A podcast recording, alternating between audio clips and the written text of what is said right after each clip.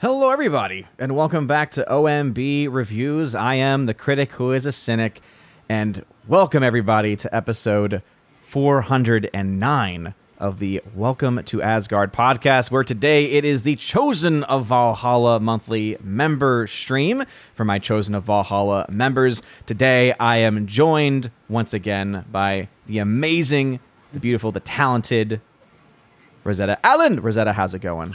he says greetings like that. I'm trying so hard to keep straight. I'm sorry. It's so nice. Oh, it's one of those months. Uh, I think we're all in that boat in your group Yeah. right now. absolutely, absolutely. Yeah, right before the stream, the reason why I was a little late was because I, I hear the screams from upstairs because little baby Thor was, was having a little bit of a meltdown before lunch. And I was like, well, that's just not fair. I can't I can't let the lady Freya have to deal with that all by her lonesome. So I had to go upstairs and, and calm calm his nerves.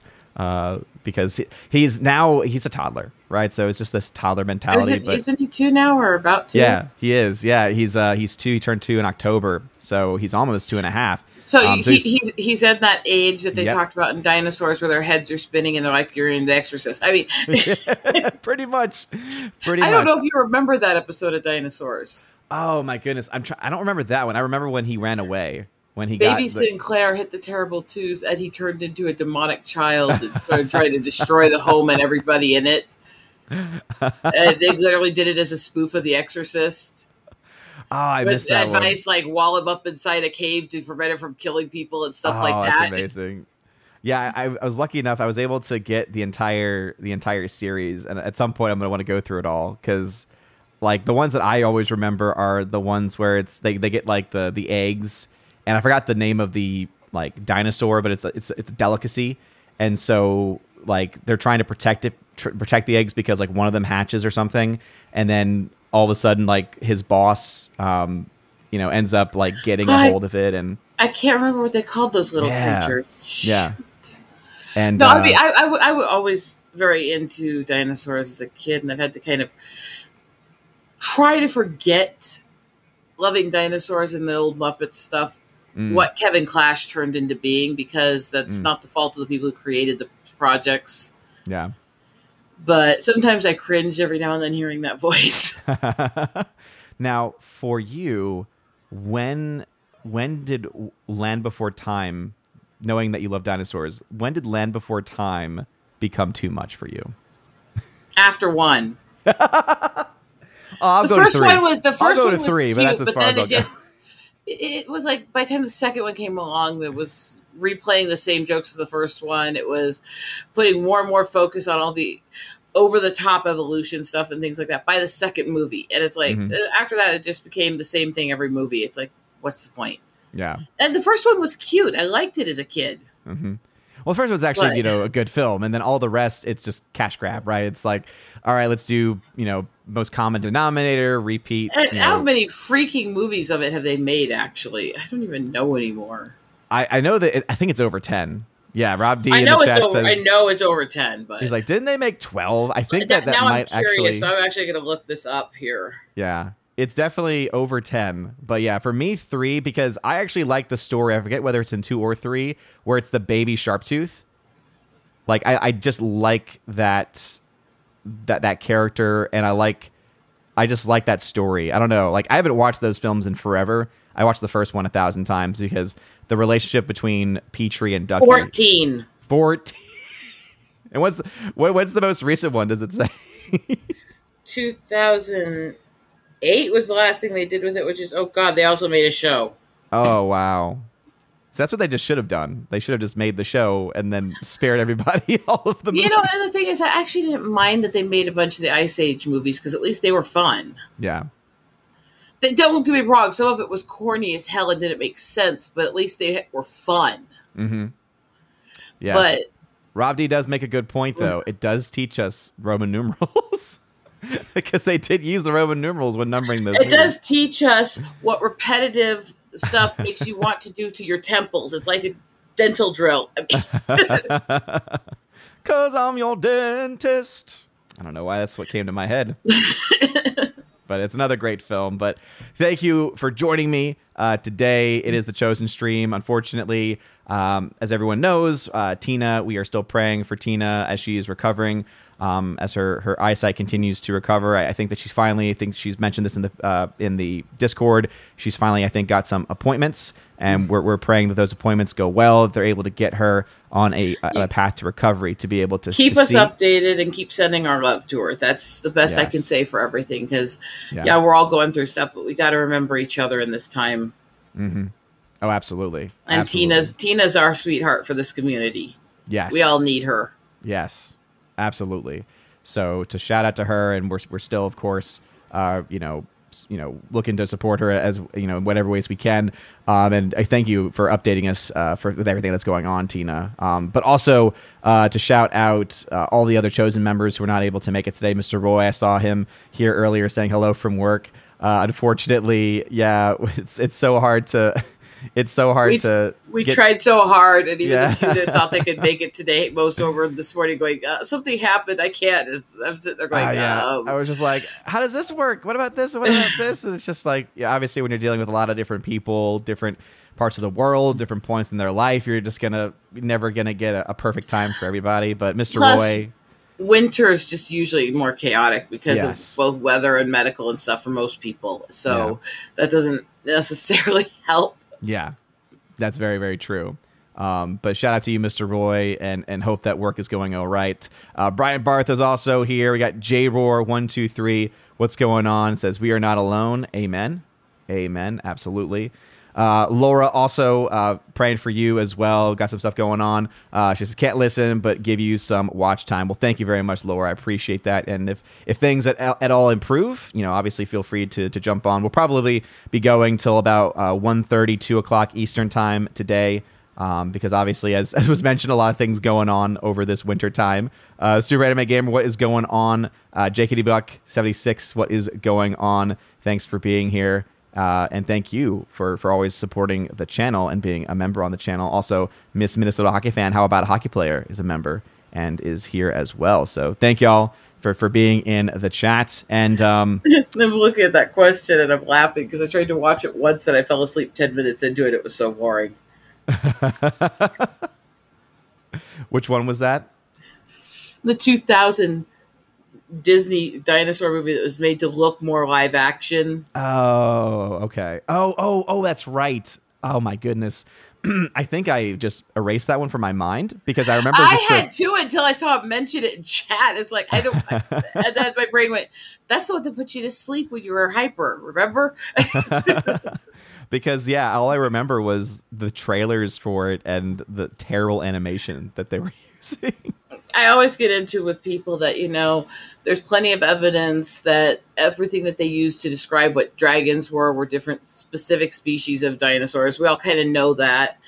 And that's I'm definitely more into the dragon side of dinosaurs than just straight dinosaurs because I love the Mhm. mythology and all the cultures and everything that have been around it. Mhm. And honestly, there's a lot of biblical references to dragons and standing against the dragon and the serpent and stuff. So there's that too. I mean, Yeah. so that. I, I like the dragon side of it a lot. Oh, absolutely. Um, I I think it is interesting to to always see these references made and to think about what what would that have been for them, right? Like, what would the the references that we see, whether it's in you know something as ancient as as cave paintings, or whether it's just the actual word for dragon, you know, and, and what that would me- that would what that would have meant for the people at the time. I blame Mel Brooks for that. When you said cave paintings, I instantly thought of the art critic in History of the World. Oh, speaking of which, um, what are your thoughts about this sequel that's coming? Um, considering that Mel Brooks has pretty much openly said he's trying to make it offensive to screw with the easily offended culture today, Yeah. I can't wait to see if he actually gets success and they don't shut down half of the stuff he does. I know, right?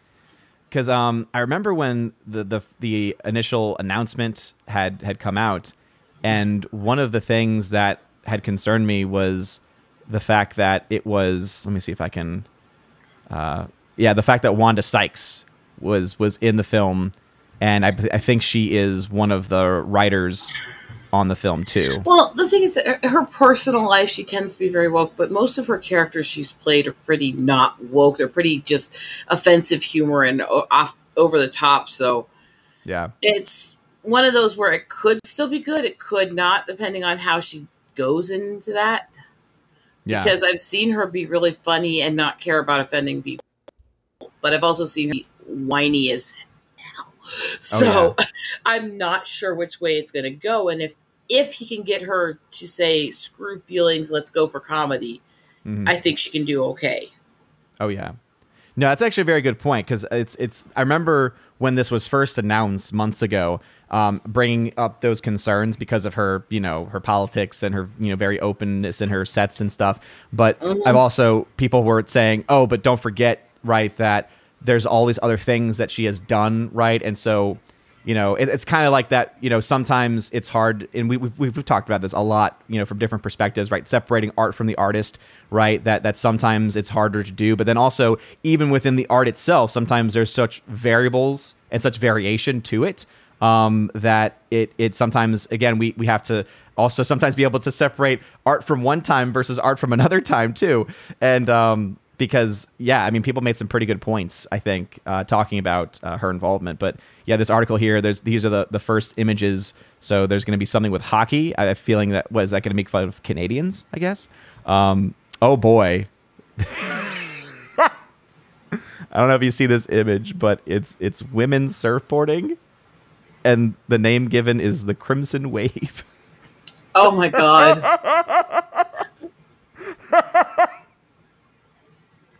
Well, that, that Mel is Brooks a concern, is, is clearly monkey. Uh, I mean, he is 96. Yeah. He is 96. He'll oh, be that... 97 in a few months. Uh, and he still insane. doesn't care, and he's still offending people. That's awesome. Oh, it's great. I mean, I know. Seriously, the man is a legend in so many ways. I mean, I oh, it has got you know, you know, you know my obsession with Mel Brooks. I'm oh, sorry, oh, absolutely. Everybody who knows me knows it. Um, Absolutely. Well, I, I, I, like how he's clearly he's got his representation in the film uh, with Putz mates. That's funny. Um, oh boy, what in the world? I was going through a bunch of the behind the scenes stuff that was recorded years ago with um, Wilder and Mel Brooks about when they first did producers when he was starting as a director. Mm. And he actually said that the character um, for Bialystock was actually based on his first boss. Oh. And that all that stuff about how he was manipulating old women and stuff was true about his first boss. Oh man. I'm sitting there watching going, well, that adds a dark twist to that movie. Oh, for sure. You're just like, oh, this is based on a real person. Ew. Holy crap, right? Says, Hold and me. I don't, I don't know. Me, I tried. I said, they're and I tried not to judge too much, but I mean, it was what it was while I was working for him. There were a lot of little old women who visited him and always were giving him checks filled out to cash when they left. And it's and he said this in the interview. And I'm like, oh boy, oh my god, this was real. Oh my god, you know, this is real life. This is real life. Danger, danger. there were things he said like, you know, he wanted the entire movie to be called Springtime, or, or but yeah. they wouldn't let him. Yeah. Wow. and because it was too offensive. And the reason his voice is dubbed in is because they didn't want him to play the part of the guy who says, come join the, because they want the Jewish man saying that. So he actually oh. dubbed it in and stuck it in last minute as they're sending it off for production. Now, when you say they wouldn't let him, were the people that the, wouldn't let him the producers? The, the, studios that were controlling all the stuff, the ones who run the censorship on the movies and stuff for producers and directors and stuff. There were things he wasn't supposed okay. to do because it's too offensive. And one of them was having the Jewish man actually be the one to say, "Come join the party." Oh, and okay. That's why he said he dubbed that in was last minute so that he could still say it and do that offensive part and not be cut out. See, so I, he I literally asking, it. He literally sent it in last second, oh, so they couldn't change it on him. What a legend! Uh, but, I, I'm sitting there going, and, and they hired him again for other movies. well, because I mean, it was successful, right? I mean, that's ultimately people liked that content, right? Because mm-hmm. it allows escapism, it makes fun of everybody, and and people genuinely, even today, you know, still very much like that kind of content. Although it's I, the mob mentality know, that doesn't. But and the the remake was hit or miss to people. There were good things about it, but it was done because he was working with the crew to make it into a full theater production. So they were adding a lot of music and other story Mhm. points to make it a theater show, and that's why they did the remake movie. And but he was still a part of the project, even if he wasn't the main producer. And you can still feel him in it. Yeah. So I was okay with that, even though I'm sorry. Well, it was based on the Broadway show, and Yeah. and, and the Broadway show was was him. So Yeah, um, I think that's why you ultimately do because yeah, there's definitely uh, there were some bad Uh, casting choices Nathan for sure. Nathan Lane played Zero's character for Bialystock a lot better than um, Broderick played Wilder's. I'll just say it that way. yeah, The musical part and the heavy emotion, freak out, panic attacks that Wilder did, Broderick couldn't hit, but most of the character he did okay. yeah. He brought his own spin to it. I think that's like the way to kind of like accept that one is that Mm-hmm. he he's clearly not Wilder. So so it's like Yeah. he's not that character. yeah, he's he not didn't that try person. to So fully be him. I think also part of the, what made Wilder so memorable in that movie was actually the scene where he had the breakdown when his blanket was touched. Mhm. That wasn't acted. That was not in the script. oh wow, That, that was in the behind the scenes. They actually talked about. He was that guy with those social anxieties, and when blanket got grabbed when they're just trying to act, he was clinging to it because it was his connection to his dying dog at that time oh, and he goodness. actually did freak out on set. And then after the fact, when they looked at the footage of it, he said, "Leave it in. It's actually entertaining." it's like, oh, Did he mention that? Was that in? Because I know he before he passed, he wrote a book.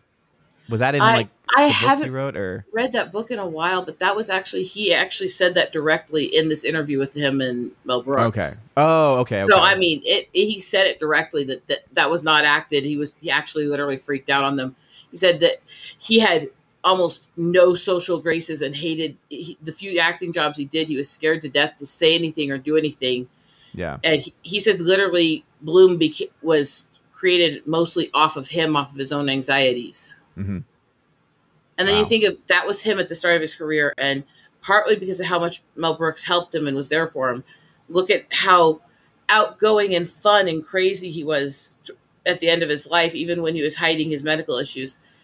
He wasn't the same scared person anymore. He Mhm. grew so much. And that to me is actually one of the great things about it. Yeah. That through all the comedy, they actually help somebody grow past their pain. Mm-hmm. Yeah. Absolutely.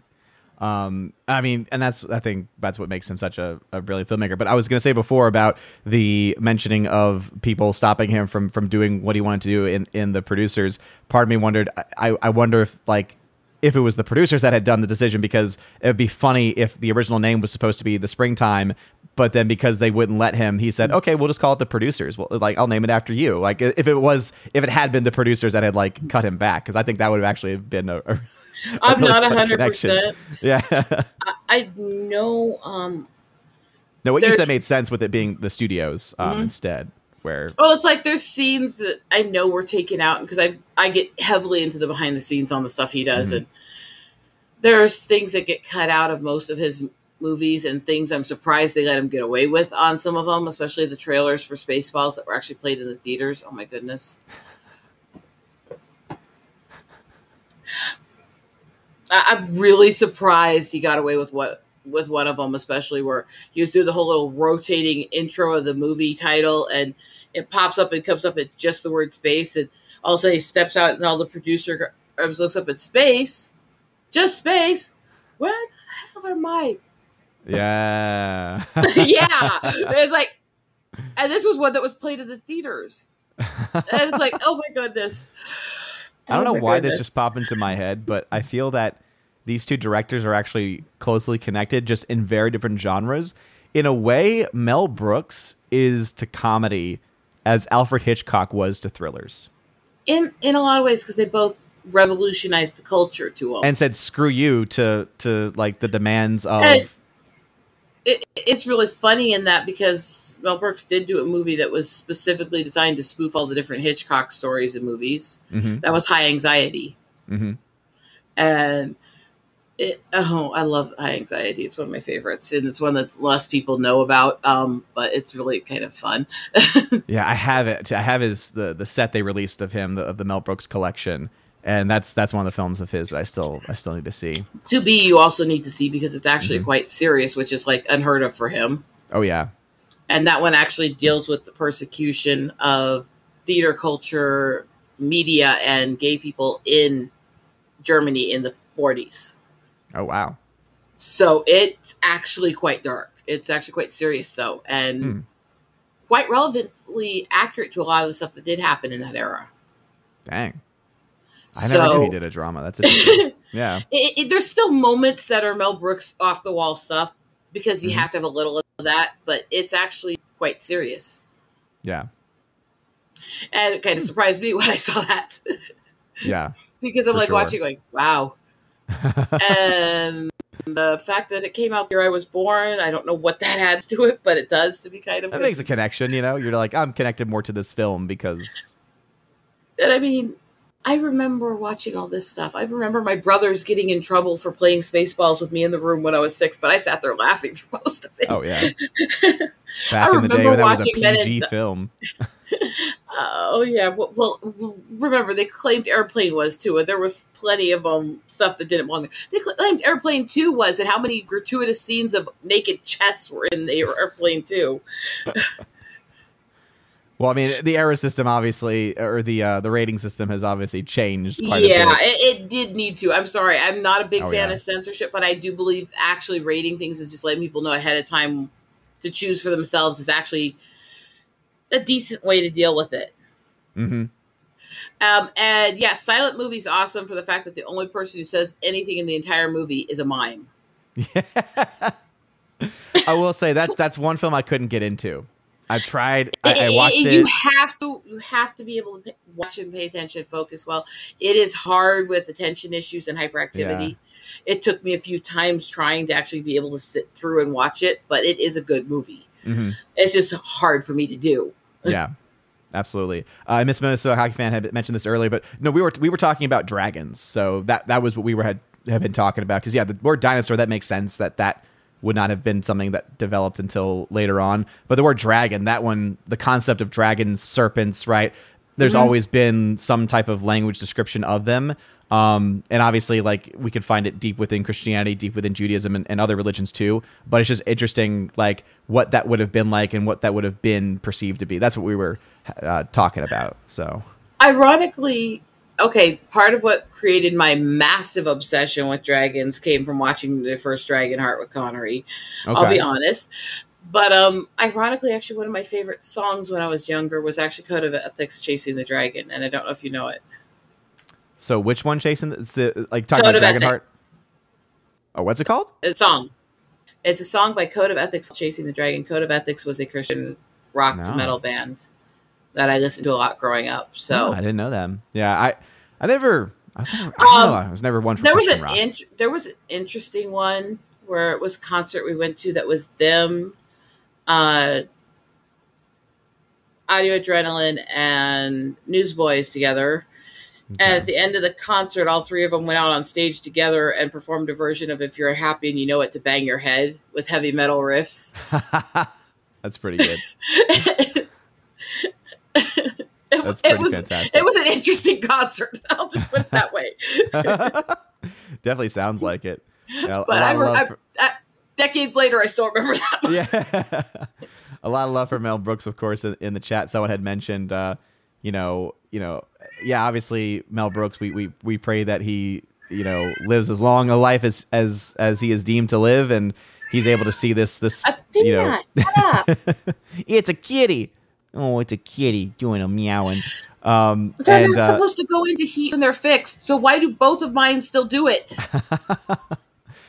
well, I ask that question whenever I, you know, I have two, I have two lady dogs, and they um, are ladies, and yet both of them will try to, you know, hump one another to show dominance, right? But it's just like some things are just ingrained, I guess, within them. So even after they've been spayed, they uh, it, it is um, with female cats. It is less than one percent that still have a heat cycle after getting fixed, and both of my Wow. cats do it. Oh my god. so goodness. it's like crying out loud.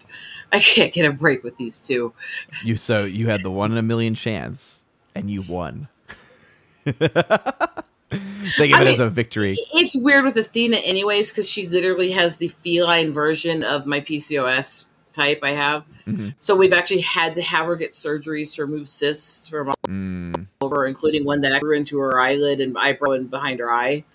So, I mean, she has to be as weird and as hard to care for medically as I am. She has to Yeah. be, just because.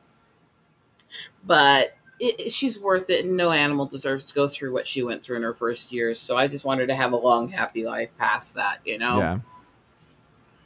Uh, Gary Banjo, I actually don't know that first one, Kyo and Kyoto from the Maiko house. So um, I don't have any frame of reference for that. Dan Crane is a member. Hail to you. Thanks for being here. Thank you very much for those for those kind words. I appreciate it. Um, Cacao Cookies Minions just jumped into the chat as well. Thank you all for, for being here today. Um, so I do have pulled up. Uh, speaking of cats, I got, got I got this pulled up. Ah, my bobcat. Yeah. I actually have found his cave. okay.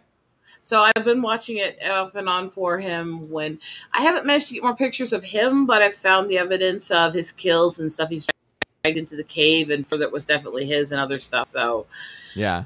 I found his cave because it's like really, really close to where I took those pictures. And if you actually look at the rock face there, where he was sitting there watching is actually Yeah. the lookout point from where the cave is. Oh, nice. So I, I may be able to get more of him depending on if he's being jumpy or not. But yeah, it, it, I found the cave that he came from. So Wow. Cute little kitty. little kitty. Yeah. Yeah, no, not little kitty. I'm about 30 pound kitty. I mean, Is this the same area where you saw the kitty? oh, let me see which one that is. Um, I think that's near there. okay. Not quite the same place, but near it. Okay. It's all part of wildlife loop area. Okay. And then these were the ones that you just sent recently, which I know that you, you took back in 2021, but beautiful. Well, a lot of these things I never got to finish. They've been sitting unfinished in folders because things were happening so much the last couple of years. I've started, you know, to be brightened because it's the middle of the evening or dark or other stuff going on when I take them. Yeah. So the image is all clear, but it's too dark. So I run it through a basic brightening program, and then you get this stuff popping out of it. so, yeah. so it's all there. It just needs slightly brighter, you know. But it looks beautiful though. Look fantastic. But See- uh, I just kitty. I just can't get That enough cl- you can actually kitty. see it's had a fight because you can see the scar on the nose tip. Oh yeah, yeah, yeah. You're right. Oh my goodness. Hi, Athena. What are you caterwauling for? Athena's like, wait, what? You talking about another kitty? How dare she you? She just walked over here kitty? and smacked me in the foot. And when I said, "What are you caterwauling for?" she rubbed on my toes. she's she's gonna. I know you're looking at another kitty. That's not me. How dare you? How dare you? I mean, How dare you?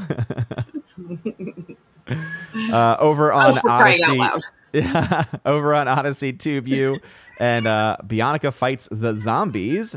Uh, hail to y'all. Apparently, Bianca, was unsubbed by YouTube. That's that's stupid. Sorry to hear that. Uh, and TV says Mel Brooks and whatever he was or produced were fun and still classics to this day. Very I true. I mean, even his worst movie to me is still Dracula Dead and loving it, and I'd still watch that over most of the modern stuff. Yeah. I think his worst project is actually one of the more modern ones, which is why I do have a bit more concern because he was, I believe, he was pretty heavily involved in the Broadway edition of Spamalot, um, which obviously is Holy Grail, but I was not a big fan of the stage edition of the show. I he he he was involved in some of it. It wasn't as heavily as they say. I'm kind of mixed review on it myself. I get where they were going, but some of it didn't deliver. But I mean, it David Hyde Pierce and them. I like a lot of the people that were involved in it, and I think it's just because it just wasn't the perfect show for making as a musical myself. Okay. Yeah. I yeah, I just for me the uh Oh wait, I don't even know why I'm mentioning I don't know why I'm mentioning Mel Brooks. That's not a Mel Brooks thing. That's a No, that that's a sorry, that's a Monty Python thing. It is actually, That's my bad. again, a lot of these That guys, totally a lot of these bad. guys, um, It still holds Talk to true, but it's other, so- yeah. well, it- Oh no, I know. Python- I'm thinking of no. Mo- I'm thinking of Young yeah. Frankenstein. I knew he did a Broadway rendition of one of his things. It was Young Frankenstein. That's the one to- that I wasn't yeah, a big to fan be of. fair, um, with a lot of it, the Broadway shows, while he's a part of it, he's not as involved in them as he was back when he was doing the movies and stuff. Yeah, So, I mean, it's more he gives them some context and they're free to run with it from there, kind of thing. Well, mm, well, I, for this one, he did apparently he did the he did all because he did all the music and lyrics, and he worked on the book as well. Which, to be fair, with- music and lyrics was never his strong suit. yeah, There were some good songs and stuff, but most of the songs that really were memorable in most of his movies were not ones that he wrote. hmm you know and that's nothing against him everyone knows me mel brooks love love addict. But he was better at the sharp humor and really just honing in and bringing other people's talents together. Yeah, and i think the problem most of his musicals have had is that he yeah he's involved and he does some work but he can't do as much as he used to. Hmm and so there's more control of from other people, and so it doesn't always combine and interact with it, each other as much. Hmm Because he was better at tying everything together and making it make sense. Yeah, because um, ultimately, when you have the the writers of the music and everything like that, that is a big part of it. But then ultimately, there is uh, there has to be a director, right? Um, and the directors will sometimes do whatever they want um, with it. So yeah, so apparently, let's see, it says uh, it was directed and choreographed by Susan Stroman um, who had done theater productions like The Producers, so had had had actually done a, a Mel Brooks show before uh, that had been uh, adapted. But Yeah, it's interesting. To your comment on the other one, even though it was his, Yeah. although again, the guys from Monty Python and Mel Brooks did interact and talk to each other a lot about their projects. That's kind of known. Um, there is somebody from that cast though that actually did end up going pretty wee and woke in the last decade, and I'm not even sure it's not because he's not mentally all there anymore from some of the way he acts. But that's Eric Hmm. Idle. oh, okay. So, Cleese hasn't. Cleese still goes out there and offends people routinely, Oh, yeah. even on Twitter and stuff. It's really hilarious, actually. Yeah. Um, but Idle kind of did. Mhm. So, and, which drives me nuts because one of my favorite movies from the '90s was Splitting Heirs, which was written and starring Eric Idle oh wow, with Rick Moranis. so, that's so interesting too because like I I've heard and seen post dealing with um uh Cleese, but I've really not I've not seen as much attention being put to, to Idle Eric has Idle. pulled away from people a lot after he got called out on some of his ridiculous statements a few years ago. So I don't know if he was all there or if people around him told him, "Look, you're not stable. Let's not do the social stuff anymore." Yeah. But the comments I saw from him, basically from around time I got married to a few years ago, almost felt almost like dementia and bipolar in one Mm. um and that's why when i say it i say it kind of yeah he has some woke moments but i don't want to criticize him or hate on him because i think part of it's old age Mm. and i don't want to be bashing on somebody for having issues when they get old Yeah. Oh no, absolutely right. Because there's only so much that one can really have control over or influence Yeah. of as as one as one goes older. Um, i don't know if you ever saw Splitting Heirs I did not know. oh come on now you're lacking on a 90s movie Well, I mean, you know, still not as bad as my lack of '80s knowledge. ah So, duh but I mean, sorry i was trying to get you to say it yourself so thank you you're welcome. Of course, No, I will um, always call out myself out for. I believe it came out in '93, though. It is um, Cleese is in it, and oh my god, Cleese's character is psycho. Um, Idle is the main star, and it's got like Barbara Hershey, Rick Moranis, uh, Zeta Jones, all these others in it, and it is really twisted, but it's funny. Uh, let me try and see if I can. Oh, okay, yeah. Because at first I was like, I was like splitting splitting hairs. Like, Wait, what? Heirs. Oh, as yeah. to yeah, that's what- yeah. As soon as I was as I was pulling it out like this, I was look. Rick, Rick Moranis is a baby. That's great. A lot of that art makes more sense if you actually see the movie. Actually, Oh, I bet. Oh my goodness. It's one of those that didn't hit well with critics and stuff, and didn't get a lot of love. But it's really funny, and I think it's really underrated for what it is. Oh yeah, only made five million at the box office. They never, I, I don't remember. unadjusted. I don't remember ever seeing it advertised anywhere.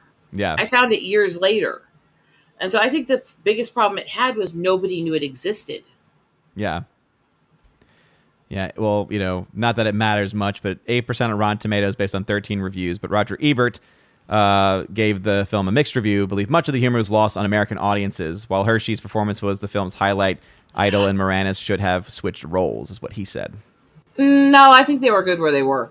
Hmm. I will say Hershey's performance definitely was very memorable, and holy crap, was she playing a stereotypical '60s hippie slut? Uh, oh God, yes. Oh God, yes. Oh, she was bad. At Oh, it, it was the, it was the comical bad. It was it, her character was intentionally bad to make you cringe, Mm, okay. and it was she played it beautifully. Uh, at one point, looking at him and going, "You remind me of my husband," and I will put the joke in private for a reason here. Let's see. Brian Barth. Uh, Brian Barth says saw the menu interesting movie. Yeah, I mean, I thought it was I thought it was incredibly interesting, and that's one of the reasons why it's it's in my top list, and it almost it almost beat out Top Gun Maverick. It almost was my number one film. Um, and uh, I, I okay, okay, yeah. Do you Uh, see now why I said um yes, yeah. Rosetta shared with me one of the are lines of the. um, but the whole basically plot of it is is it, she's this um very promiscuous kind of a bit of a gold digger who ends up in one of the Aristotle families in England and in a drunken party that her and her husband had when right after her baby was born they lose the baby which ends up being intentionally replaced by somebody else. Mm, and so yeah it's kind of really twisted and messed up Okay. Okay, yeah. Ba- based on all right, this makes a little bit more sense. Duke or Alien, the poster, real heir switched at birth. Okay, that makes a bit more sense. So you have the English, and then you have Rick Moranis, who's I guess playing an American, and so an american um kind of okay, his character basically is he's the one being raised by the royal family by the sem- pseudo royal family. Canadian. uh not in this one. Okay, um he's the one being that was raised by her and the father throughout this and does he pull off a English accent? he they didn't try to. They had Oh. it that he was basically she knew it wasn't her baby so she didn't want to get close to him so she sent him off to boarding schools as soon as he was old enough in america. Uh, okay, okay, so they just basically said he was he was educated over here yeah. Yeah, absolutely. And yeah, Brian Barth's like only only Roger Ebert can have a judgment. well, I mean, yes and no. I, I mean, I obviously appreciate Roger Ebert, you know, for for what he was for for movie reviews in general, but you know, he definitely was i off the often disagreed Yeah. with him Oh, often yeah. disagreed with Oh him yeah. Absolutely. But you know, he did he at least, you know, tried to stick to his guns and and typically he, is like kind of like that last part of, of of of an old dead era, right, of film critics where at least when he would leave his criticisms, he would focus on like different, you know, objective qualities of the film or something like that. Like he wouldn't he wouldn't turn it into a time to like preach to you uh typically, you know. no he, they weren't over the top with political agendas in their reviews which you have to appreciate Yeah. And and, and because today it's an old it- art, you know. yeah, today the reviews are all about do we agree with the message? It's like it shouldn't be about that. It should be about did the message come across clearly? Was it well made? There's plenty of books and stories and stuff I've read I completely agree with. Yeah. I still read them. Now, if you go into my library at home, I'll read things from anybody including known charlatans, fakes, crazy this other stuff, anything, because I want to know everybody's argument and viewpoint, because it's the only way to actually have an argument against it. Yeah. So you'll find everything from freaking things from everyone from Sanger and Bernard Shaw to freaking Bakers and Stalin and stuff in my library Yeah. That I've yeah, read. because you, you have to know their mindset to be able to recognize it in other places, you know? Yeah, and see, I so I try to tell people, censorship is the death of knowledge. hmm It doesn't matter how offensive somebody is. It doesn't matter how much of a monster they were. If you censor what they said, you can't learn from it. hmm Yep. That's why you're never going to learn. they, when they were you started to announce censoring books that that kids read in school because it features certain language from a certain time it's like but that's why they need to see it that's why they need to read it so that they can understand the the mindset of the people of that time frame because otherwise they're never going to know and and so And and it's a balance because I've heard people get offended. Well, they're censoring this. Look, this book's not be allowed in school libraries. It's like, well, that book is adult content. It shouldn't Yeah. be in school libraries. There is a difference between don't censor the past and remove educational stuff to read yeah versus okay things that have a lot of sw- very adult swearing sexual content and stuff don't belong in kids libraries. Oh no. I i had a problem with the fact that a lot of junior high schools were having girls read and research and do reports on Maya Angelou, not because I had a problem with her writing what she did, because it was about her real life story, but because her real life story was hell yeah and it was dark and horrible sexual stuff that was done to her as a kid.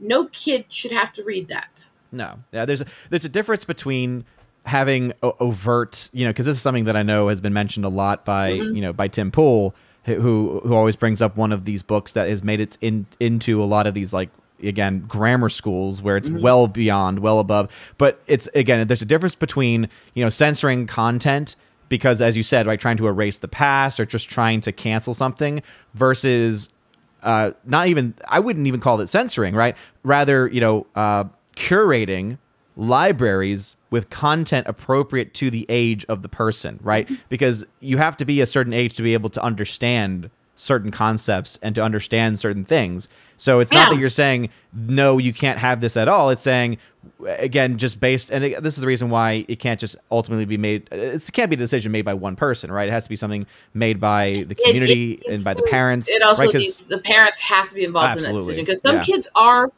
mentally and physically and emotionally mature enough to read more adult stuff and learn Yeah. about that part of the world. Some kids aren't. I was reading everything from Lord of the Rings to War and Peace to Kill a Mockingbird and every Mm-hmm. and Shakespeare and everything when I was like seven to ten years old. But Yeah. I'm not a normal child. I was not a normal child in any stretch. Yeah. So I mean, my brother taught me to read with Shakespearean poetry. I was basically rigged to come out weird and nerdy. I mean, but yeah, no, So, that's absolutely right. Right, the parents have to have a role in context, and uh, again, that that that that fun word that I like to bring up, but it's so it's so true and important, right? The nuance. You have to be able to break things down and, and to better understand them within the historical context, within the cultural context of when they are, because that's Mm-hmm. another aspect of it as well, right? For some cultures, right, there are certain things that are not going to be nearly as prevalent as as with others, you know, and so it's why it's so important, right? Parents involved, and uh, you know, as you mentioned, right, not all kids are, are going to be the same, and that's where No, parents my- who do have kids, you know, parents that do to- Mm-hmm. parents that do have, you know, parents that do have kids that are able to handle you know older stuff they have every right as the parent to be able to introduce it but as the the school they have to go based on the average yeah. See, that was one of the things that was interesting because my sister is intelligent in her own right, and she she graduated early, all that stuff. Nothing against her. She did not have the emotional growth I did.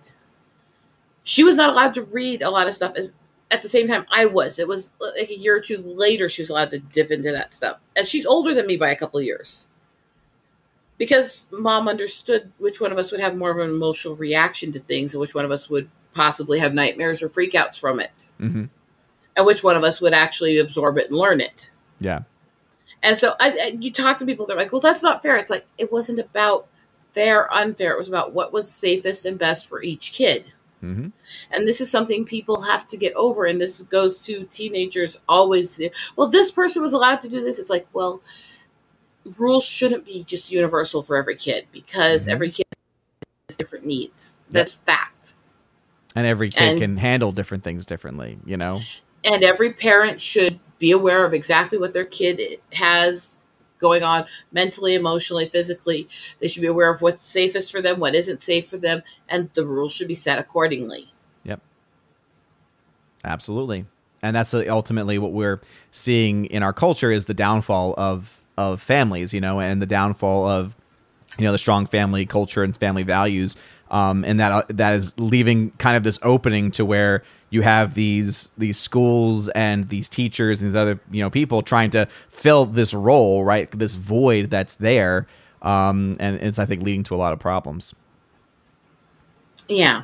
And it- it's weird how we went from Mel Brooks to this, but that's us Yeah. when we talk. We kind of bounce all over the place. but it's still relevant right as far as just what he Mhm. did in in films right and and what he was not afraid to do in films i think i think it's a logical segue. Well, again, my mom adored Mel Brooks stuff, still does.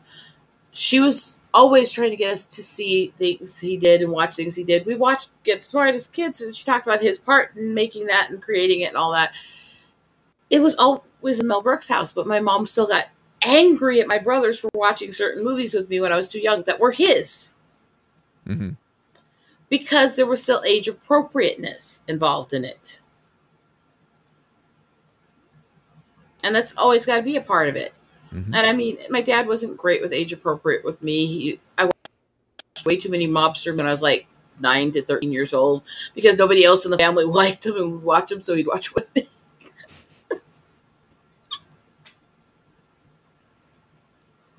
And I don't like him now.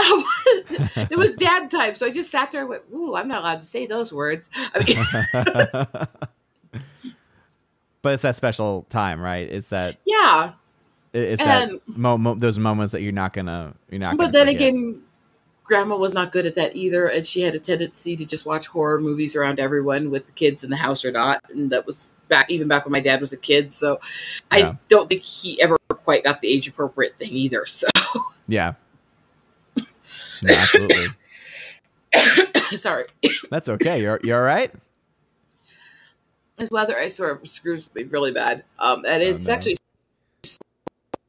quite good outside right now. Is said snowing? snowing Mhm.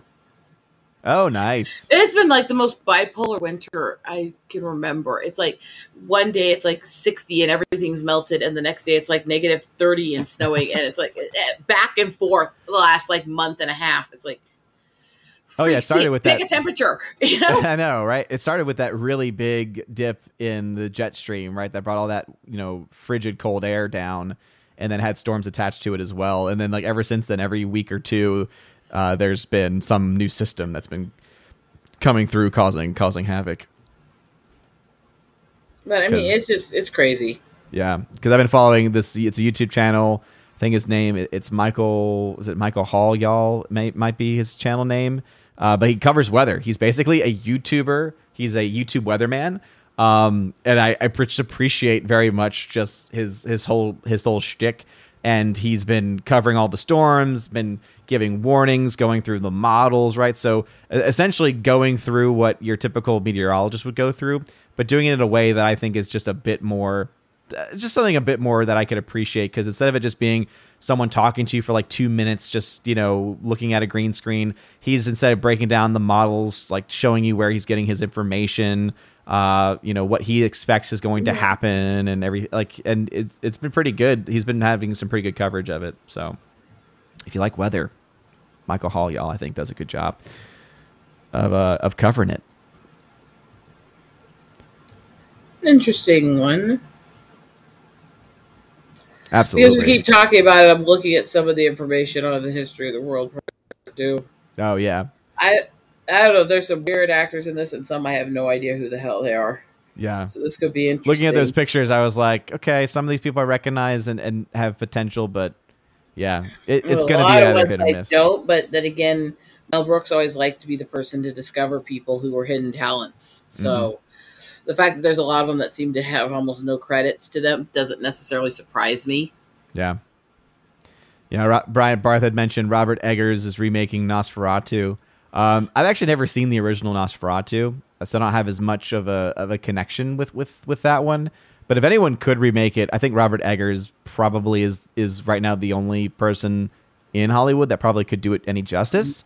Um, not that it needs to be remade, but again, anyone who's going to, I think that he would because he has uh, he has that weird factor, right? He's got that weird factor, and you know whether it's in the Northman, which is probably his most mainstream film so far, and I know a lot of people that been, that were really big fans of it. But just looking at what he did with that, what he did with Witch, what he did with The Lighthouse, I think that that's kind of right up his alley to be able to to, to take care of a project like that.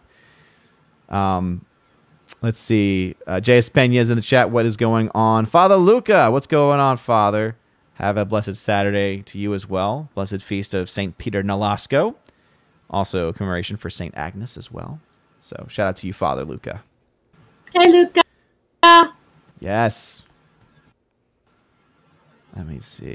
I think, by the way, I posted this Yeah, morning. just- It's actually a elk herd running through the snow last night Oh, because it was nice. just starting to snow, and so they were all like migrating across all the roads. So it was like a couple miles apart. Two times they had to pretty much stop for a while because there were massive elk herds crossing the road and running around. So Yeah. Oh wow.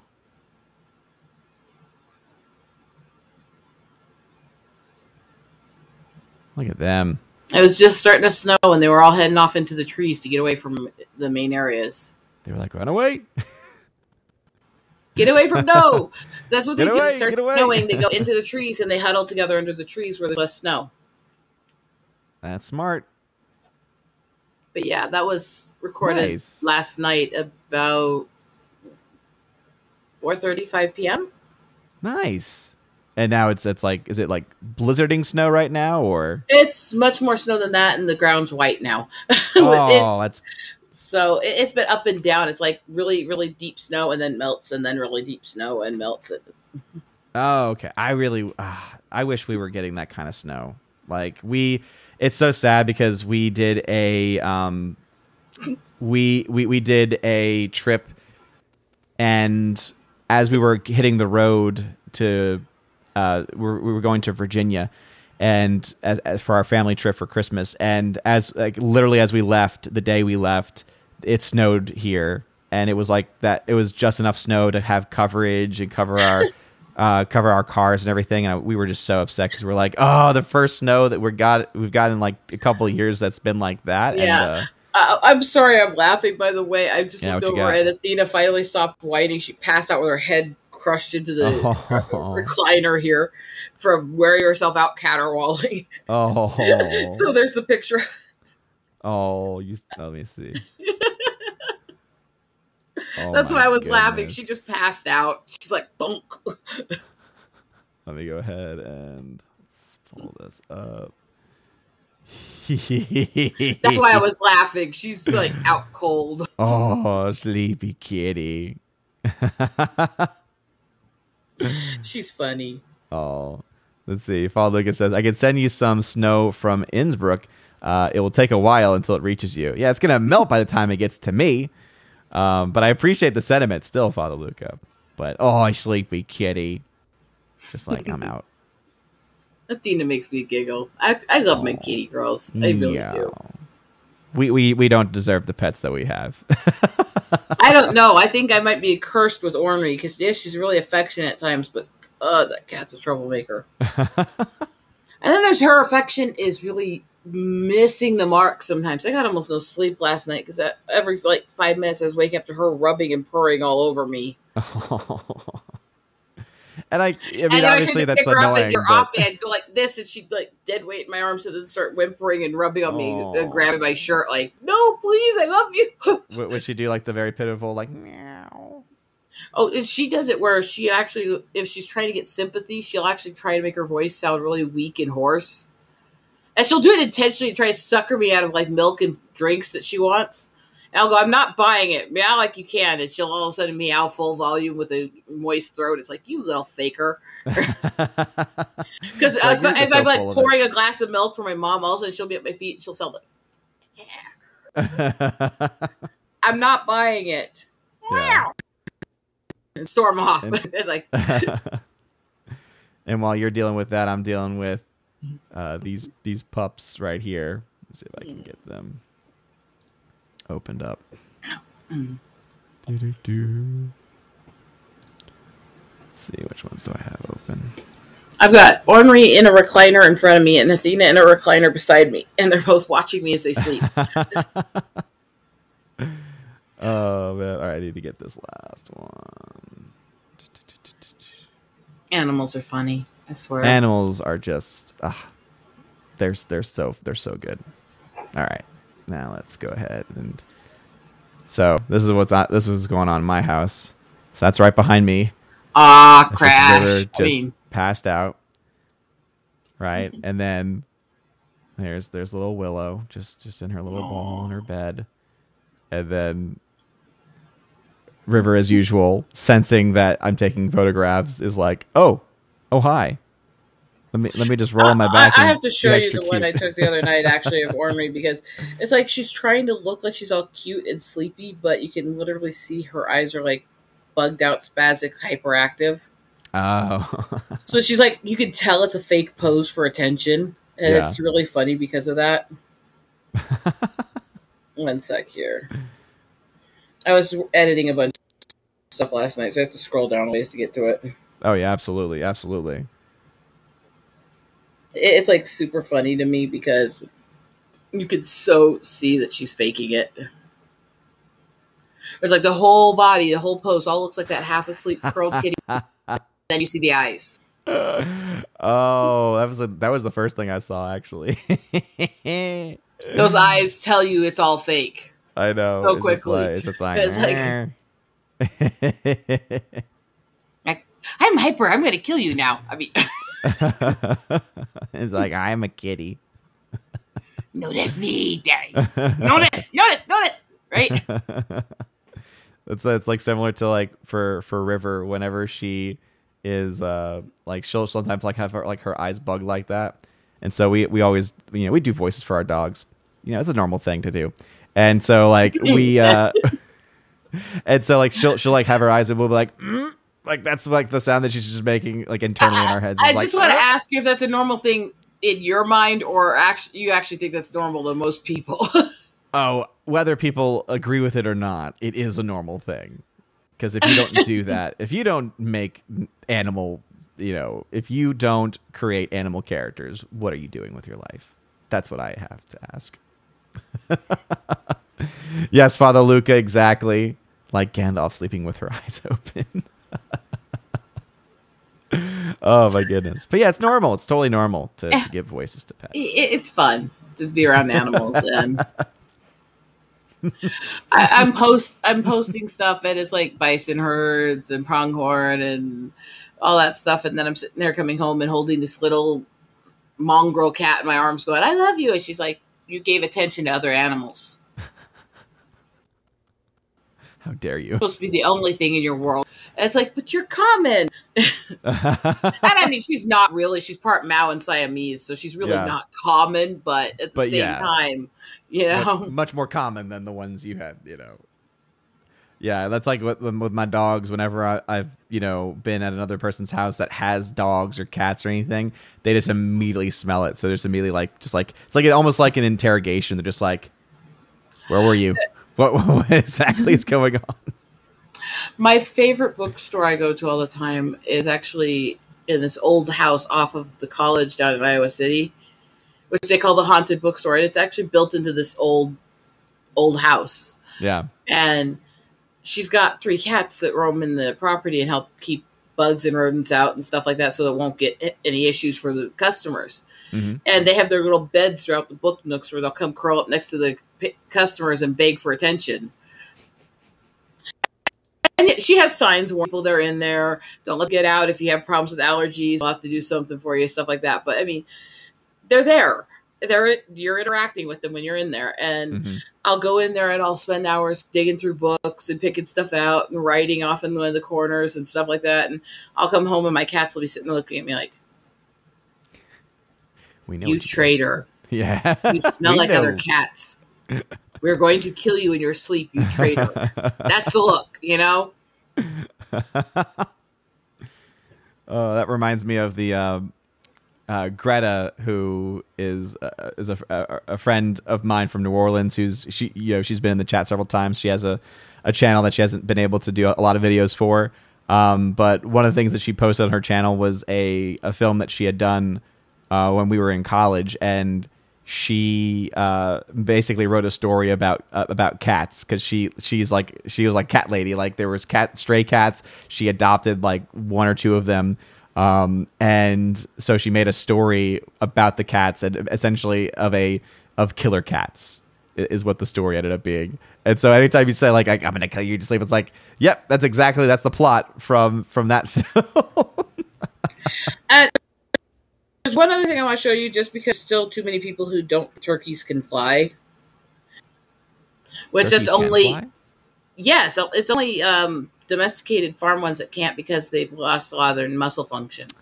that makes sense And this is the perfect video to exemplify that. Um, I named it Turkey Tree, so that should give you a clue. tree. And this was recorded two days ago. All right, let's see. I said open link. Where did it open to? Oh boy. I put open link and and and it's not going anywhere. Now I'm concerned. It shouldn't have any issues. where I is it it's showing it fine to to? me, and I clicked it. It took me No, it was it was a Discord thing. It was a Discord thing. Right, it Discord gets weird sometimes. yeah. Oh when Oh I my call this goodness. turkey, Wow. I'm literally not kidding, and you can see them flying in and out of the tree while I'm recording. Wow. And this is actually about a mile down the road from my mom's house here. So, They look so weird though. like it looks very unnatural. isn't it kind of feel like a tree full of beach balls? Uh, It does. I think that's the other reason too, is because most They're people so are just so used to seeing wings. the domesticated, right? And like we were so used to. yeah, I just saw that. Yeah. Thank God Hitchcock did not know about flying turkeys. I know. Imagine the birds, but instead with these giant, giant birds. Well, I, I always saw that movie. If you took Hitchcock's birds and you took like large waterfowl, turkeys, and hens, and predator birds and stuff, and had them instead, it'd be a lot creepier, honestly. Oh yeah. But That um, movie still freaks me out though. I mean, I get to the point, especially where they show the one guy with his eyes out, and I'm like, nope. I'm like, I'm out. I'm out. I can't do it. Even with the bad green screen effects and, and everything like that, I'm just like, nope, creeps me out. but yeah, I mean, I, I I laugh when I watch turkeys fly because it feels like this little bird trying to carry a beach ball. I know. right? oh and to goodness. be fair, they don't fly far usually. Mm. They don't have a good longevity. It's fly for like 10, 15 minutes is usually the most they try to do. okay, so I, I guess so. They're not my. they're, mi- They're not migratory. migratory, but they Yeah. do fly around and climb up and stuff and get into things. I say, well, you had a whole tree full of them. I mean, goodness gracious, that's just. I, I still can't get over how unnatural they looked because of By how the big time they we got here last night and it was too dark to record another clip, it was five trees there. We're all completely full of them. wow. Now, I guess the big question is, what tastes better, wild turkey or domesticated turkey? Wild, and I don't like turkey at all, but wild's better than the domestic. And Mhm. my family's about to come in the door. This is going to be a thing. Okay. Talk for Well- a minute while I mute and see what's going on with them. okay, gotcha. for sure. Uh, so for everyone who is hanging out today, thank y'all very, very much for for being awesome and for your questions. As you all know, Chosen Stream always is is showing love to the chosen members, uh, those who continue to support uh, the channel as chosen members. And uh, again, shout out to for those chosen members that that I've seen around but have were not able to join today. So uh, Mr. Roy, who was here earlier, for for Father Luca as well, uh, for Laura, the Mother Major General of the channel, and uh, again, thank y'all very much. And Matt three one seven, he was also in the Discord saying that he was not able to join either today, um, but hopefully you are doing well, good sir. How's everything going, Rosetta? Oh, just fine. They're in the other room for now. Okay. well, if if you need to head out, We've kind of dipped into half of the stuff I've been watching and doing in the moments I've had a break the last month, anyways, in this conversation. I know, right? it's kind of been really interesting here. And Ornery, what are you up to, you little Oh, crazy no. cat? I see those eyes. oh no, Ornery's like, I got something planned. What are you doing? What's going on, Bruce? Was there anything that you wanted to mention or, or share uh, with your family home? Um, pray for me. I have to keep dealing with them. I'm sorry, that was mean to say. No, uh, Ornery has got that look in her eyes like I want to cause trouble. She's really got that look right now. She just woke when they came in, and her eyes went to hee mode. Oh boy. So she's like sitting on the chair in front of me with these eyes staring off. Oh yeah. Let me pull, let me pull that up. She's like, I'm going to cause trouble any minute here. Just stop looking at me for a minute. Uh, oh, that that's actually really good. that is the I am up to evil look. Just look away for one moment. One moment, and I I will be. I will be gone. I've got plans. I mean,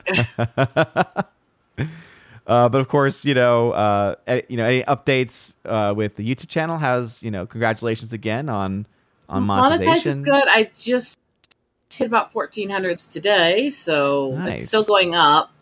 Um, and don't get to stream often right now, dealing with family, so it's like once or twice a week. Every so often, I do something, but I am trying to, you know, I have a video program to upload every day for the next few months Nice. for a reason, and then I'm trying to just add shorts as I can Mhm. when I have a little time to do it. So there's Yeah. still little, mostly little animal clips and crazy nature stuff being shared over the next few months. So yeah, to those who like that stuff, that's the time to hang out. I mean, yeah.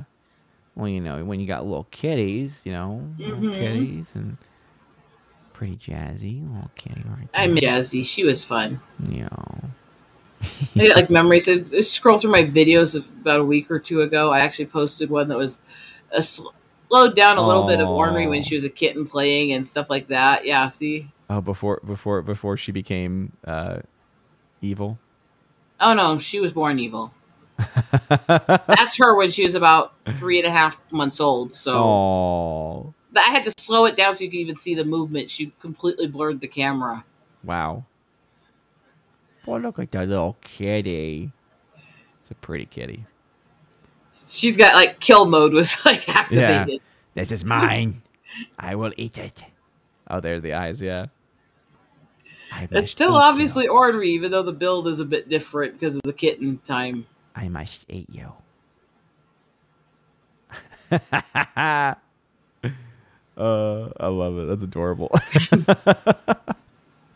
She's an interesting little character. Yeah. But I've got like swan videos, and some of them are like slowed down where you can see them actually flapping the wings out and stretching and slow mo and stuff like that. nice. It's like in just weird, peachy, interesting things, and hmm herons fishing and eating the fish and stuff like that. Stuff like that. Yeah. Fun, nature. Fun stuff. Yeah. Uh, where are things? How are things going with the Eagles book? Um, If I could ever get my computer replaced, I'll get it finished and out. It, it's Oh, locked no. right now in a computer that doesn't work right. That's in another state, and I have to replace Ah. it. oh my goodness. Because by the time I finally got all this stuff caught up to the point where I could go home and try to work on it, I've barely been able to be home more than Yeah. a little time for the last couple of years. Um, I finally got home for a few months, and my computer quit working right and was crashing like every ten minutes on. Oh no, and that's right because you need the program to to to work with. Right? And the program eats up memory because it's Yeah. designed to keep all these multiple pages open at once. So you can switch between them and build and redesign off each other and still see them in the background as you're designing the page. So you can theme it all together. And it's a really good program. But it any book programs like that designed to help you theme the pages together and stuff suck memory. Mm. And so it's my computer's barely working even to open up basic Word files anymore. Oh no. and because of the kind of technology I need to do the photography, the editing, and the books and stuff. I need a several thousand dollar computer. so it's like I don't know what to do right now. My husband's already figured out what computer he could get me, hmm but basically the cheapest version of what I need is going to be about twenty five hundred. Oh my goodness. Yeah, For for a laptop or for because you could For- probably do a I need- desktop. yeah, it's a desktop. oh, desktop. Okay. I because I have to have multiple ports for all the things I do because of the stuff I do with the cameras and the art streams and everything. There's so many things I have to be able to interact with and run and function at the same time that it needs this much more ports and plugs and stuff like that, and those are more expensive on computers today. Hmm.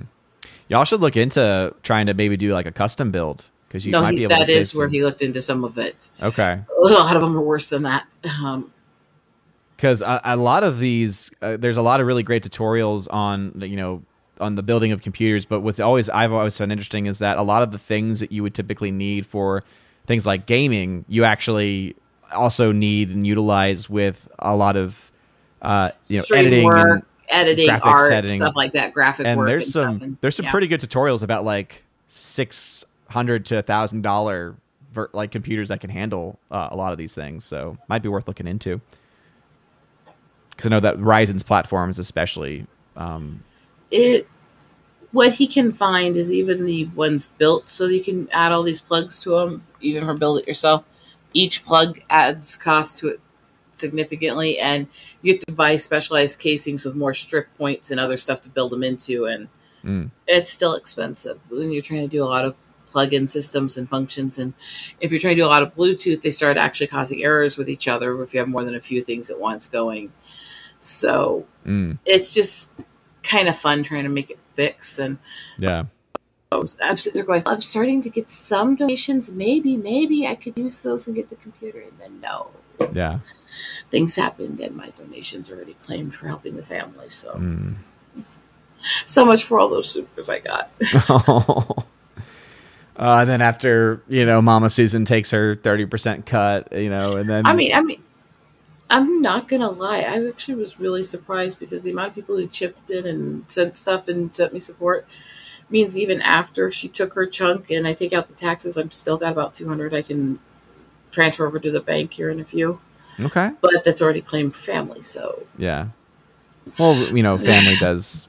You know, it, you know, family ultimately, it has to come first. You know, it's, it's Yeah. the the closest things it, that it we just have. and- stinks because this is my Oh, yeah. passion it's my love it's my art yeah. and it's like stuck in a limbo i can't fix i still have the projects going but i can't do the rest of it it's like with the pin ups i'm Mhm. doing a lot of it by hand yes but a i can't do the by hand stuff here at my mom's house she has two little space things b when i'm home working i still do final edits on the computer i still do all this programming i'm still trying to design the book through the same basic program i can't do it hmm without that computer function stuff. Yeah. And so it's like driving me insane. It's driving me so crazy. Yeah. I want my program running again because it was a good program. It worked well. It did so well. One of the other things I know it's just recently it's recently started. Um, so I don't know exactly how well or efficiently it works, but Microsoft has started this new thing where um, you actually can like it, instead of you know outright buying a brand new computer, it's like a it's like a monthly subscription. yeah, and you can actually- that. I don't give any business the ability to have any control over me. Well, no, no, no. It, it's it's it's but it's basically what you're doing though is it's allowing you through internet. So as long as you have as long as you have decent internet connection, um, it basically you are subscribing to like server space, and so you can say, okay, I need this type of graphics card. I need this type of like these types of resources. And then basically it, it'll it'll price out like what you so instead of again having to save up and, and buy you know like this computer you could theoretically you could you know you know determine okay these th- this is the amount of time that I would need. This is the amount of power that would that I would need to be able to get me there. And you could do something like that right? Because I think that actually is becoming something that is uh, people that are looking into as a, as an alternative option All I know is life needs to get less crazy and chaotic for at least a month or two. yeah Please. Because this last few years has been crazy as hell. Yeah. Yeah, absolutely. I'm drinking Uh, soda. How often do you even see me do that? I mean, come on. That's, that's true. Um, let's see. Uh, oh, Laura said I was about to log in, but then the big dog started fighting. No, I'm sorry to hear that, Laura. I'll listen to the stream later. Have a good. Hey, good luck with the dogs, Laura. We love Sorry you, sweetie. Sorry it's a rough day. Yeah, seriously. Ugh. I mean, dealing. I mean, because she always is, is having to deal with the you know the lawn person, right? The lawn guy. Don't even think about it, Athena. oh, now now Athena is scheming too. Yeah, Athena is staring at Ornery's tail and twitching her paws. Oh. You leave her alone, you psychotic little bully. so both of them are psychotic. Ornery is psychotic to other things. Athena's the bully. Oh no. That's She not tortures very nice. Ornery. Oh, that's not very nice, Athena. I said, leave her alone, you psychotic little bully. And she just gave me these big eyes, like, what? You Don't you call me that. uh, anything else you wanted to uh, shout out? Um, just gonna keep trying to push the nature stuff and i will say and i'm not the person to usually give credit to youtube you know this mm-hmm. how many times have i criticized youtube Yes. i actually really think it's really good that they've actually opened up so you can send people super chats and stuff on videos and shorts Mm-hmm. it, you look at both small and big creators there's a lot of people who because of the kind of stuff they do they're not stream people they can't stream them often with their issues or because of the kinds of videos they do they're not eligible to monetize the videos. And so even some of them have millions of subs and all they'd ever get was a few sponsor amounts here and there. I think at least this way those who are really working hard can get something back you know? Mm-hmm. and so, as much as I criticize YouTube, and I still will, and I will still sing YouTube sucks any chance I get, but I have to give it credit because that actually will help a lot of creators who have struggled. Yeah. Yeah. It, it was that. It, the fact that it took them as long as it did, though, to roll it out, because that's something they've actually had for like a couple of years, and they were like, "We're just slowly rolling it out," and it was oh, like, oh no, no, get me wrong. They took way Yeah. too long, and they way too much, and they "Yep, they should have been something that was automatic when they added super chats at all. Let's be Mhm. honest. Yep. But I will still give them credit. It is a benefit to those of us who are trying to make ends meet and still do this stuff for people and still entertain people when we can and stuff. Mhm. It's a, still a benefit. hmm Yeah. No, absolutely. You know, always give credit where credit's due.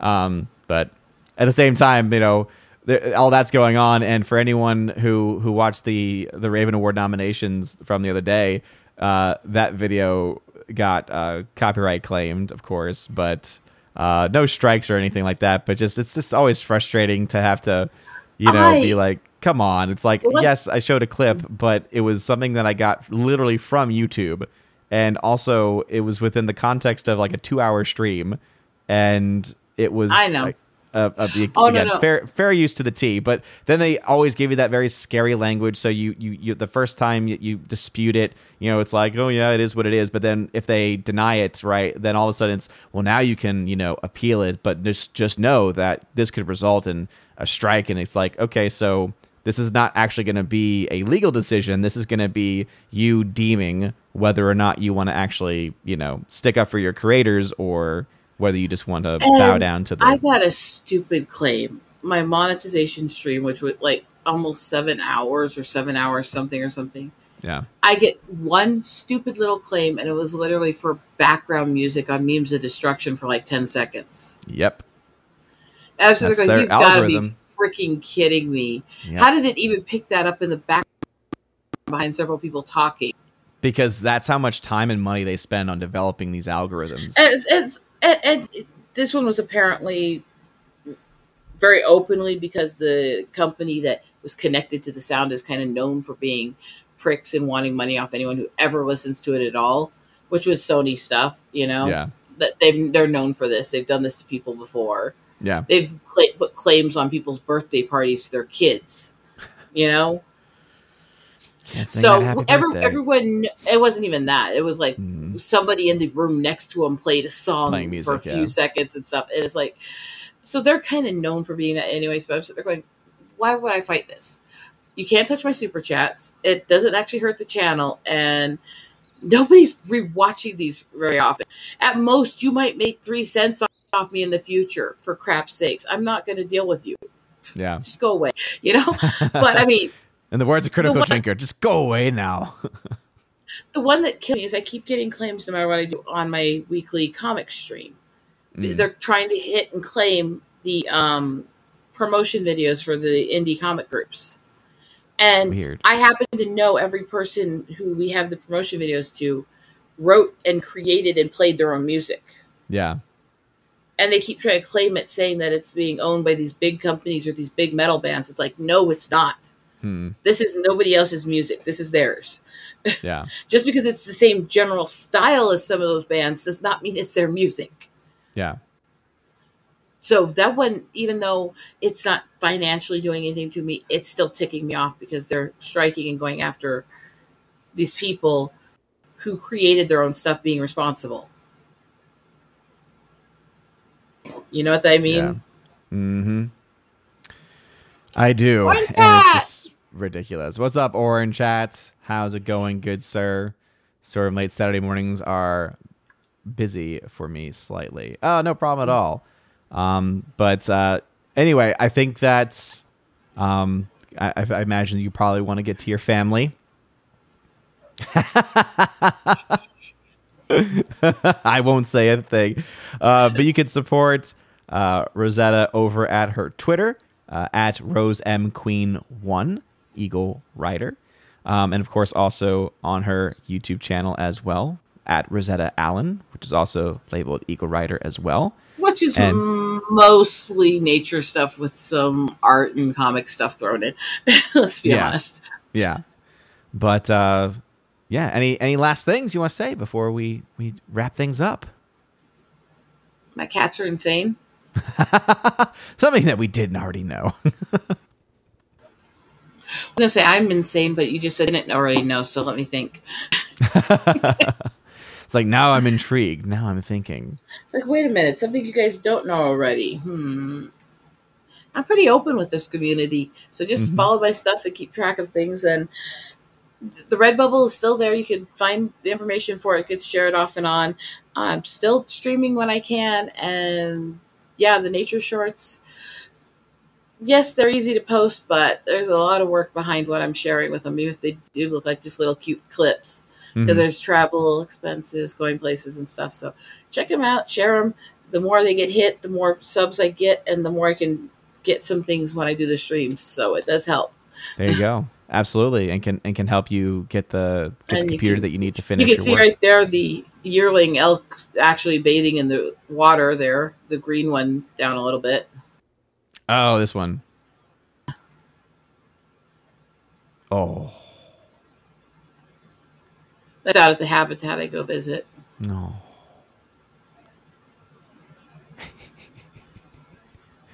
I guess you could define that as as bathing. No, that's how they do it. They rub themselves in the water while they're sitting in it. Okay. It's just it's just that he's not doing. it's just really cute because it's just like he's just like I'm just you know just chilling. I'm just gonna be in the water, going rub, rub, rub, get a little dunk off my face. You know, that's about what they do. Uh, that's fantastic. Well, Rosetta, thank you as always for for joining on the on Chosen of Valhalla streams, and uh, to all of the other Chosen members that were not able to make it. Uh, I thank y'all to you as well for for again continuing to support the channel, um, and really hope that y'all are able to to you know be able to. Hopefully next month we're able to. Uh, you know, work things out better time wise. Uh, Mr. Roy, I know, especially his crazy work schedule. Uh, hopefully, we can finally get, get finally we can figure out a, a hole in that work schedule, Mr. Roy. Um, as as Father Luca is is coming in here as well to say have a good weekend and hope uh, to be able to join for the next Valhalla stream. Absolutely, Father. Uh, and obviously, we're, we're dealing with time zone uh, issues when it comes to to Father Luca. So thank you for for all the support from from from the European uh, Union. Uh, but anyway, uh, any last words, Rosetta? I bid you good day and bid you wash day. There it is. Absolutely. So thank you all very much for your love and support. Please make sure if you have not yet voted for this year's Wednesday Raven Awards that you go ahead and do so. Uh, it actually got a pretty good shout last night on Friday Night Tights uh, because Jeremy is very happy. He's very proud of being nominated for Shill of the Year. Uh, it, and the fact that he's in the same category as John Campea. So we had a good influx of like a good like 30 people like so like we're at almost 120 people which is vastly more than the people who actually nominated things so if you have not voted i've just dropped the link to that in in the chat um and vote for again, jeremy vote for jeremy yes, do it um, do it I don't know. Part of me is like yes, but then also I would love. I would be. it would be hilarious if John Campea beat him. to be like, Jeremy, how does it feel? How does it feel that you we, lost to John Campea? I think either way, we could have a lot of fun with this one. Oh, for sure, absolutely, a lot of different ways uh, for that one. Um, but yeah, it's it's been awesome to look at uh, many of the different responses. Uh, you know, there are some things that are not a surprise. There are some things where they're like neck and neck. So pretty much, you know, as as is always said, uh, but I can guarantee and, and clarify that it is absolutely true in this case. Every vote will matter uh, for the for the Raven Awards this year. Uh, so if you're very passionate about something, uh, not only should you vote, but also share the link with others that you think might be able to to help those those uh, either movies or those uh, people or you know causes, whatever it might be uh, whatever it is that you want to support, uh, go ahead and uh, you know click on that link and and vote. So uh, anyway, with all that being said, I want to say again another huge thank you to Rosetta for for joining me on stream today uh, for this great conversation, and uh, hopefully everyone in the chat as well had a good time. As Carrie Banjo Sandwich says, shill that, yeah, absolutely. I will shill it. I will shill it. Um, but anyway, now, thank you again. Say I will still it. And uh, what we need to do is like edit that sound so it sounds like it's Jeremy saying it, and then play that as we're voting. oh my goodness! And I, I, am actually working on something fun. Uh, so something that I used to do uh, with the with the Oscars when when I used to care was something called Oscars bowling because they used to have 24 categories, and if you rank your uh, your choices and you start off with 24 and that's the point value you give to something that you're very confident, right? Your choice is confident in, it's 24 points. And if let's say you were to predict every category, you would get a 300. So it's a bowling score. So it was called Oscars Bowling. So I'm actually in the process of forming a ballot right now to do Ravens Bowling. And the concept will be the same where people will be able to not, you know, put who they want to win, but who they think is going to win and I'm working out how to make it so that the top three people that have the highest scores um, can win uh, some some 4Ks, some Blu-rays, uh, digital codes, whatever it is that you know people might be interested in. Uh, so be on the lookout for that. I'm going to be dropping that probably a little bit later because I want to try and not confuse things too much. Um, so that will probably be closer to the actual Raven Award show. Um, but uh, but that will be fun, I think, too, for people to not put who they want to win, uh, but people who they, you know, w- what they think is going to happen, what they think is going to happen, and how confident they are, right? People who for show of the year think that uh, that Jeremy is is going to win it, right? They put it for 24 points, but somehow, some way, uh, you know, John Campea pulls it out, right? That would be a loss of 24 points, you know. And, out, nobody wants Campea to pull it out, so. Well, we're just going to not even talk about anything related to that because, goodness gracious, no. Uh, but be on the lookout for that. If that's something that sounds interesting, that is going to be uh, it's going to be made into a, a, giveaway event as well uh, for the top vote getters. So, uh, Lord, I apologize for that. you better.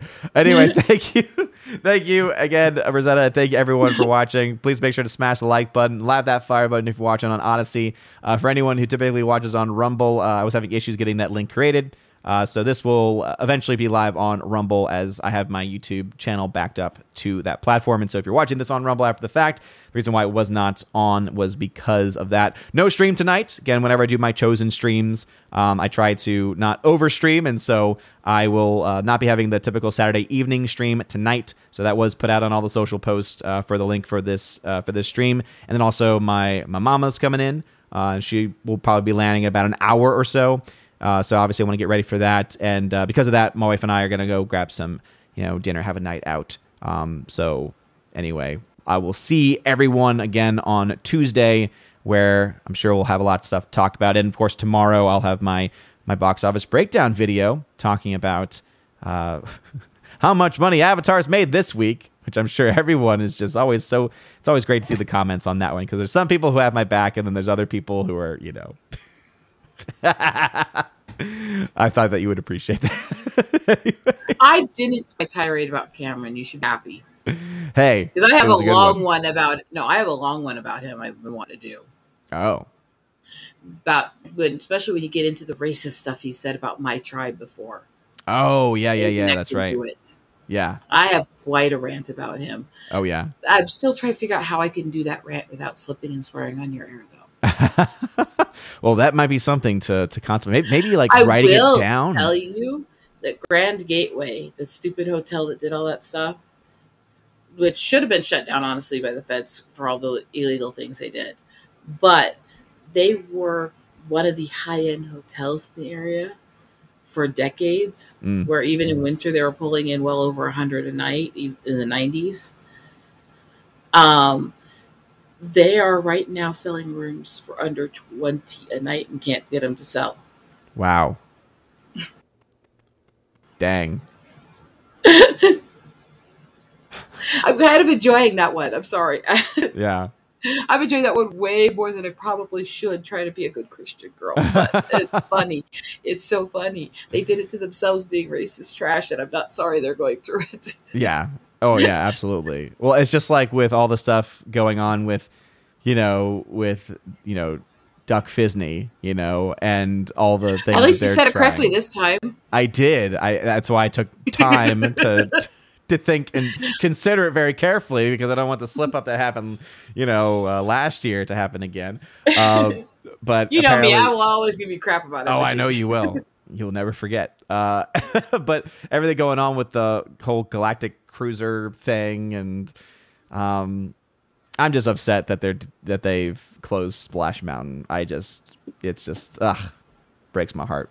But anyway, thank you all very much for for hanging out today. Um, as I was uh, about to close up, I I realized that I had not uploaded the because obviously I normally do my uh, stream through OBS, but for the for the uh, chosen streams, for any time I have people on, I use the you know studio using uh, Restream, and I have not actually uploaded the January shoutouts video, so it's just processing right now. And so as soon as it's finished, I'll go ahead and uh, and hit that to to close this out. But seriously, everyone, thank you again for the love, for the support um, today, and for this past year. Uh, again, it's it's been very interesting to see things in the Avatar era, and I cannot wait for another film to finally come out so that I don't have to talk about it as the highest grossing film of of the weekend anymore. Uh, but with that being said, thank you for being here. Thank you to Rosetta, and as always, God bless. And now for a huge shout out to all of my January Patreon subscribe star and locals members at the Keeper of the Bifrost level and above. Starting off with my Patreon members Father Luca Illick, Garrett Searles, Heimir Ari Hymason, Joe Horn, Jonathan Carney, Orange Chat Reviews, who you can check out on his YouTube channel, Orange Chat Reviews, Rosetta Allen, who you can check out at her YouTube channel, Eagle Rider, and Miss Martin Muses, who you can check out at her YouTube channel, Miss Martin Muses, and of course the amazing Empress of the Universe, Tina B, who you can check out over on her YouTube channel, Tina B, with her show Soup to Nuts, which she does um, tries to do, tries to do every single week with her friend and with fellow uh, Valkyrie and fellow mod of the channel, Stephanie B. And also a special shout out to the modern major general of the channel, Laura Story. Thank you again for joining. And of course, I do want to give a special shout out to Tina B and make sure that everyone knows that our prayers are being extended towards her as she continues to recover from complications that have occurred uh, recently with her medically and has resulted in a loss of eyesight, or at the very least, of, of more clear eyesight. So to continue to offer our prayers for her. Also, a shout out to my subscribe star peeps, Matt317, who can check out on his Twitch channel by the same name, The R, Fast Reaction, Mr. Roy, J Rod the Beer Guru, and the K Man, who can check out over at xtheboundaries.co. And lastly, to my locals members, Miss Minnesota Hockey Fan, How About a Hockey Player, J.H. Schwalbach, Brett D90, and the amazing lawyer Brett sorry, and the amazing lawyer Robert Barnes. So thank you all very much for supporting me on local Subscribe Star and Patreon. If you want your name shouted at the end of every live stream and video, please check out the top link in the video description below, where you get access to this and also, of course, to a monthly podcast that I do with John the Flick Flick Flickinger. Also, access to a giveaways channel on my Discord where I give away films this month. I've got films like Seven Samurai on Blu-ray from the Criterion Collection to give away, The Banshees of Inisherin, Tommy Boy Steelbook, Edge of Tomorrow 4K, and tons of other 4Ks and Steelbooks as they get released over the next month We will be available, and also, of course, digital codes as well. So if that any of that sounds interesting to you, check out that top link and join over on Patreon, Subscribe Star, or on Locals. You guys are all amazing and beautiful people. Hope you all have a wonderful rest of your day, and as always, God bless.